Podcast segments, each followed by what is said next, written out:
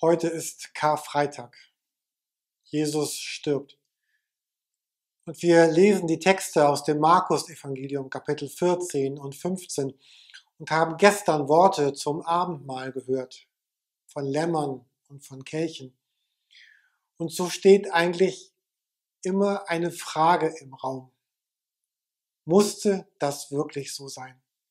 Ist Karfreitag nicht unangemessen gruselig? Wie passt das eigentlich in das Denken der heutigen Zeit? Wenn Gott ein Gott der Liebe ist und wenn Gott allmächtig ist, warum verhindert er dann Karfreitag nicht? Warum hat er nicht einen anderen Weg gewählt? Ich bin sicher, dass Jesus nicht zufällig diesen Weg geht. Er geht ihn absichtlich und, und willentlich und er, er gibt sein Ja dazu. In Markus 10, Vers 45 hatte Jesus das schon angekündigt. In diesem Text spricht Jesus ja von sich selber und er sagt, denn auch der Menschensohn ist nicht gekommen, um sich dienen zu lassen, sondern um zu dienen und sein Leben hinzugeben als Lösegeld für viele. Das Außergewöhnliche am Karfreitag ist ja nicht, dass, dass jemand stirbt. Und auch wenn das hart klingt, aber jeden Tag sterben weltweit über 100.000 Menschen. Das Außergewöhnliche ist, wer hier stirbt. Es ist Jesus, der Sohn des Vaters. Unzählige theologische Bücher und Konzilien der Kirchengeschichte haben versucht, das irgendwie zu begreifen, das in Worte zu fassen, was hier am Karfreitag geschieht.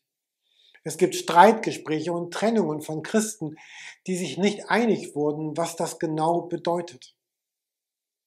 Wenn ihr mich kennt, dann wisst ihr, ich bin jemand, der sich nicht gerne mit dem Vordergründigen zufrieden gibt.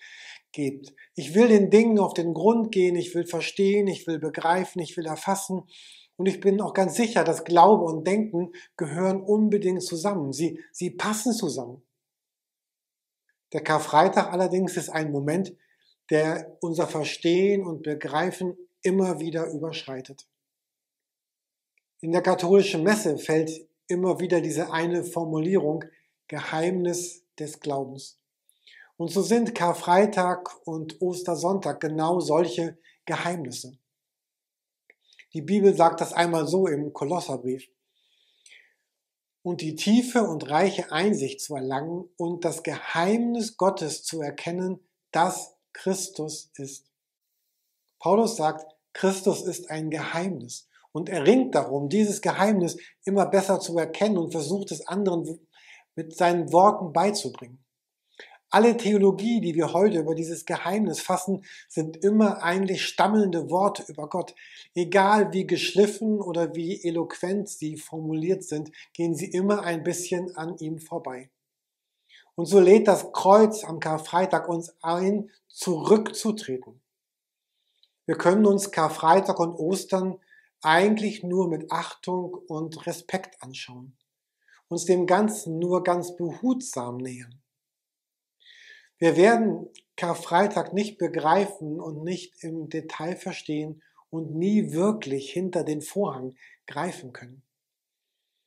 Aber in dem Ergreifen und in dem Annehmen können wir uns berühren lassen von dem Unfassbaren, was, was hier geschieht.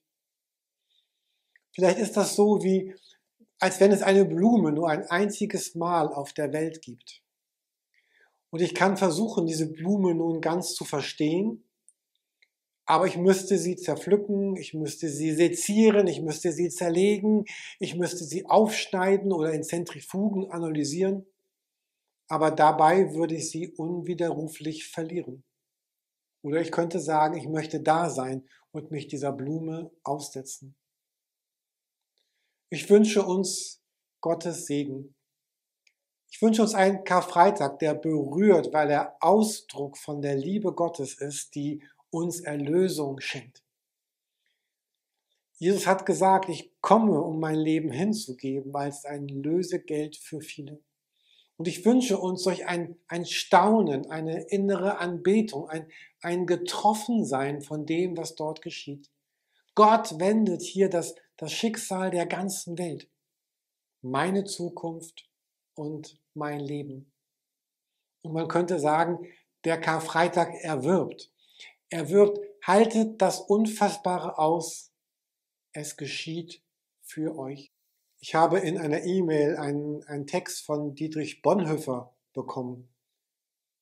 Und dort wird er zitiert, wie er nämlich schreibt. Wir müssen uns immer wieder sehr lange und sehr ruhig in das Leben, Sprechen, Handeln, Leiden und Sterben von Jesus versenken, um zu erkennen, was Gott verheißt und was er erfüllt. Und darin segne uns der Vater und der Sohn und der Heilige Geist.